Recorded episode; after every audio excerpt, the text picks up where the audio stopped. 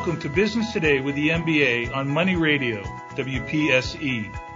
My name is John Cray, President and CEO of the Manufacturer and Business Association. With the holidays, this is certainly a special time of the year uh, for everyone. It's also a very busy time of the year as well.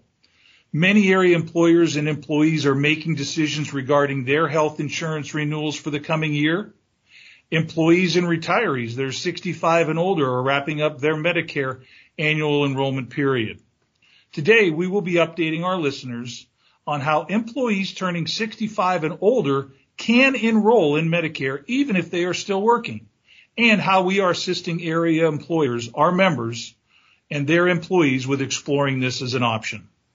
It is my pleasure to welcome Mike Fiaschetti, President of Mediplan Connect and one of our partners here at the MBA to today's program to help us understand how this is possible, how it works, and how in most instances, how it benefits both the employee and the employer and what's involved in exploring this as an option.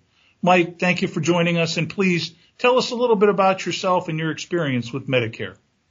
Well, John, thanks so much for having me on. I really appreciate it, and I appreciate the partnership and my compliments to the MBA for recognizing the need and uh, addressing this need with this program. Uh, again, as you mentioned, my name is Mike Fiaschetti. I'm the president of Mediplan Connect. I've had over 30 years in health insurance. Uh, I was a founder and CEO of a Medicare Advantage health plan, so I have deep knowledge of how Medicare works and the inner workings of a Medicare health insurance plan.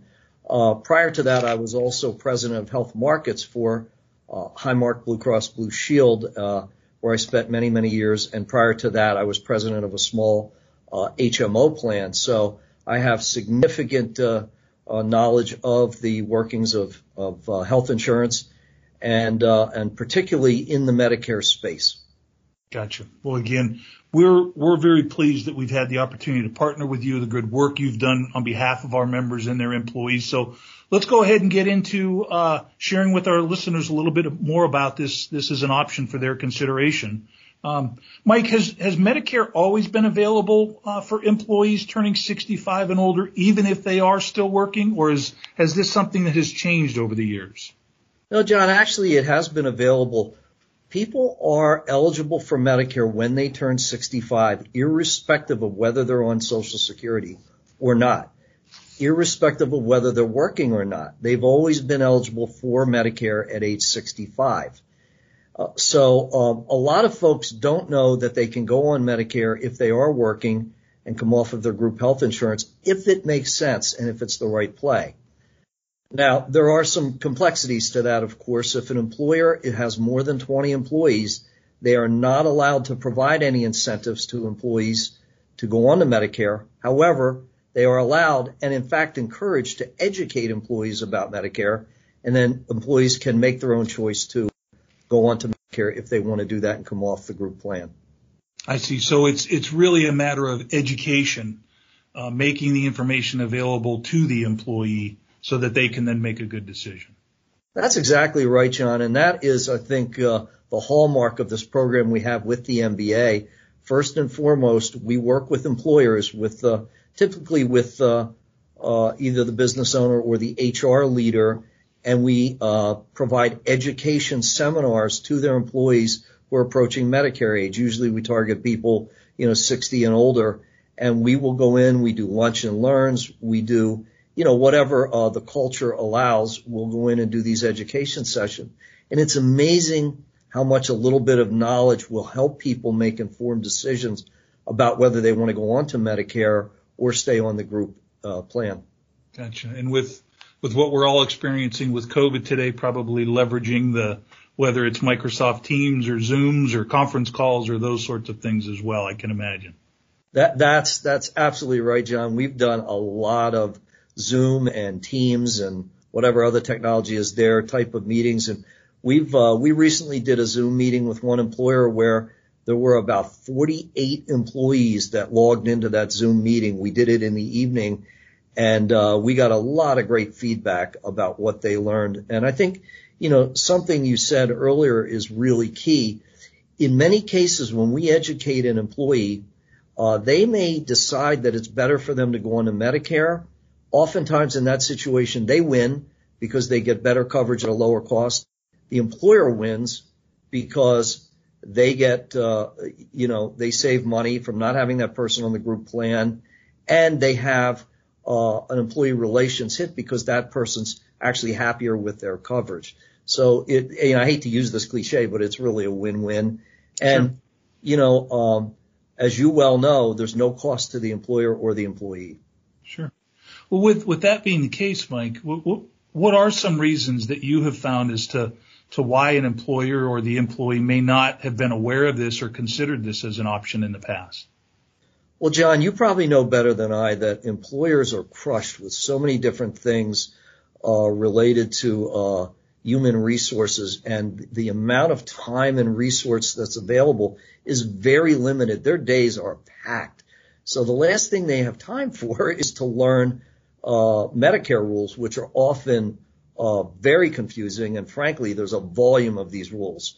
So one of the big barriers is lack of knowledge. So sure. what we do is a turnkey solution. We come in, we bring the knowledge in, we support the HR people, we give them all the materials they need uh, uh, to work with, to hand out, and we take over.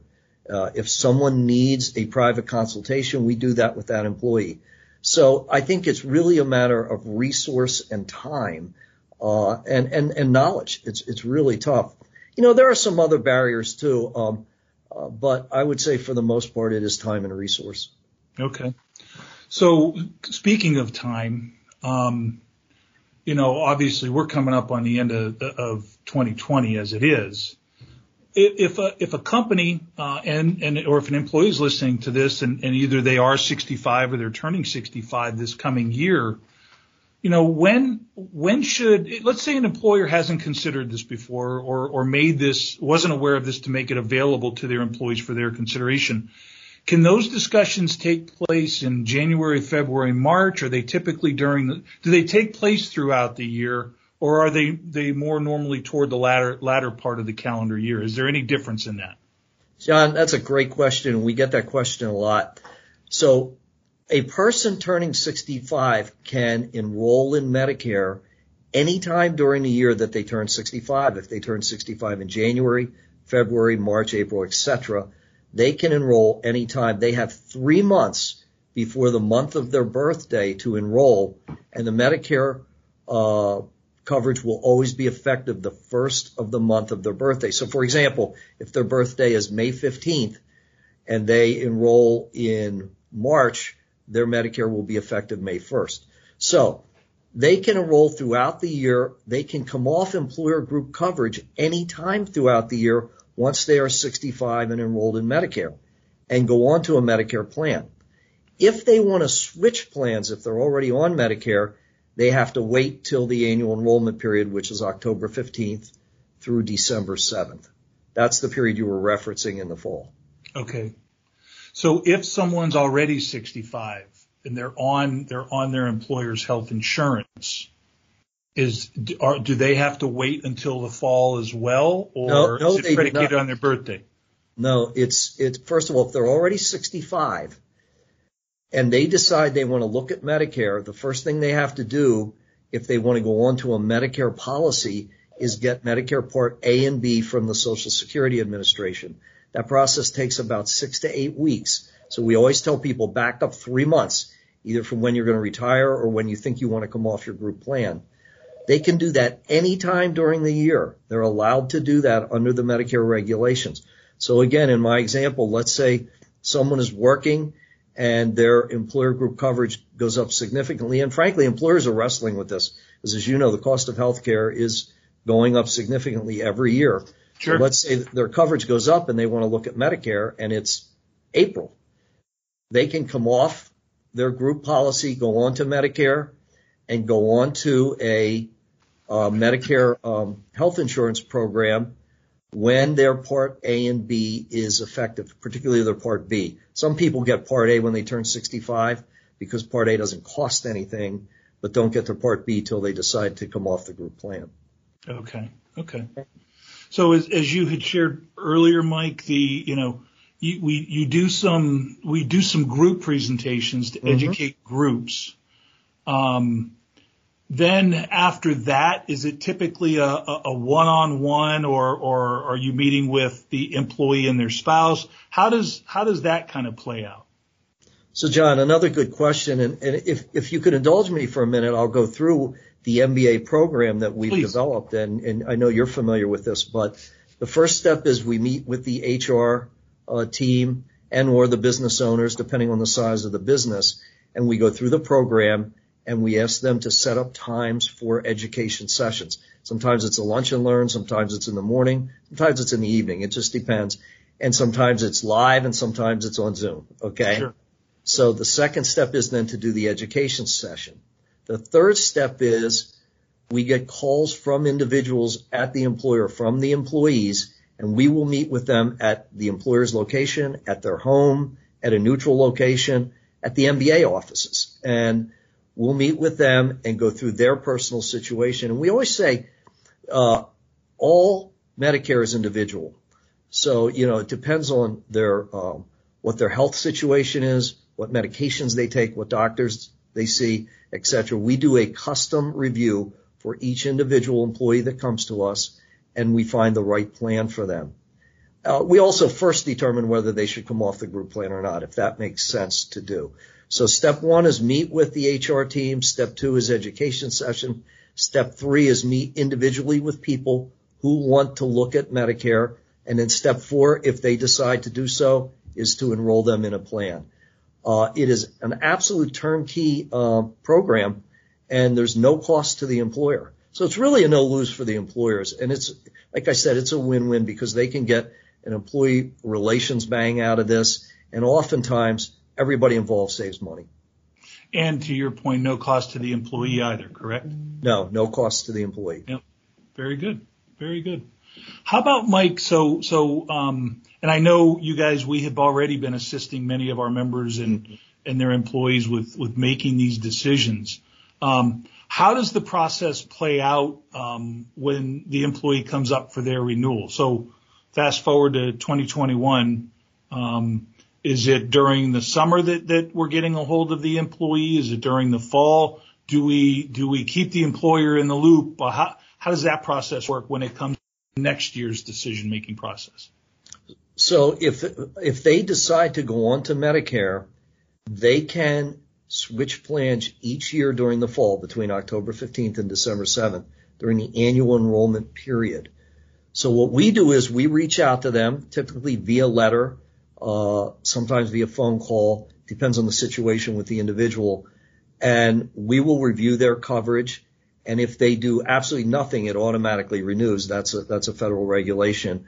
But if they want to change, if they have some issue, maybe it's their drug plan or something like that, or a doctor's not in the network, then we'll switch them out. Uh, so that's one scenario uh, that that we go through. The other scenario is when people come up for renewal in their group plan and find out that maybe the deductible went up or their group, uh, you know, their employee contributions went up.